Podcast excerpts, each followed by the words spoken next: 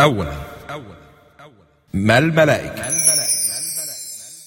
الروح تسري والملائك حولنا طاب المساء والقلب يسبح في بحار الشوق يحمله الرجاء. أسأل دموع العين عن سر والمعاني عن معنى الوفاء وعن الرضا بالله إن حل القضاء وعن الفؤاد محلقا كالطير في جو السماء. أولا ما الملائكة؟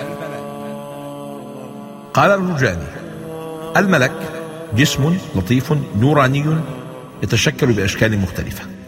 ابن حجر قال أن جمهور أهل الكلام من المسلمين قالوا أن الملائكة أجسام لطيفة. أعطيت قدرة على التشكل بأشكال مختلفة ومسكنها أين؟ السماوات.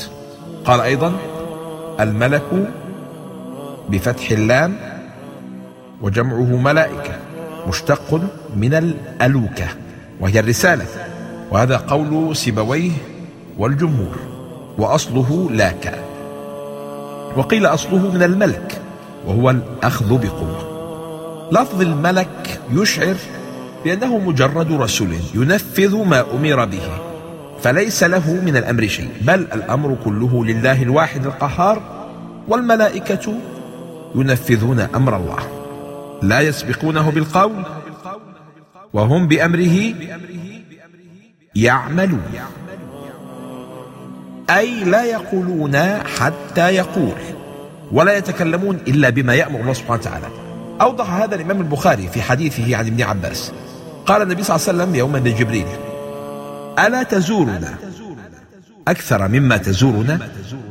فنزل قول الله تعالى وما نتنزل إلا بأمر ربك له ما بين أيدينا وما خلفنا وما بين ذلك وما كان ربك نسيا.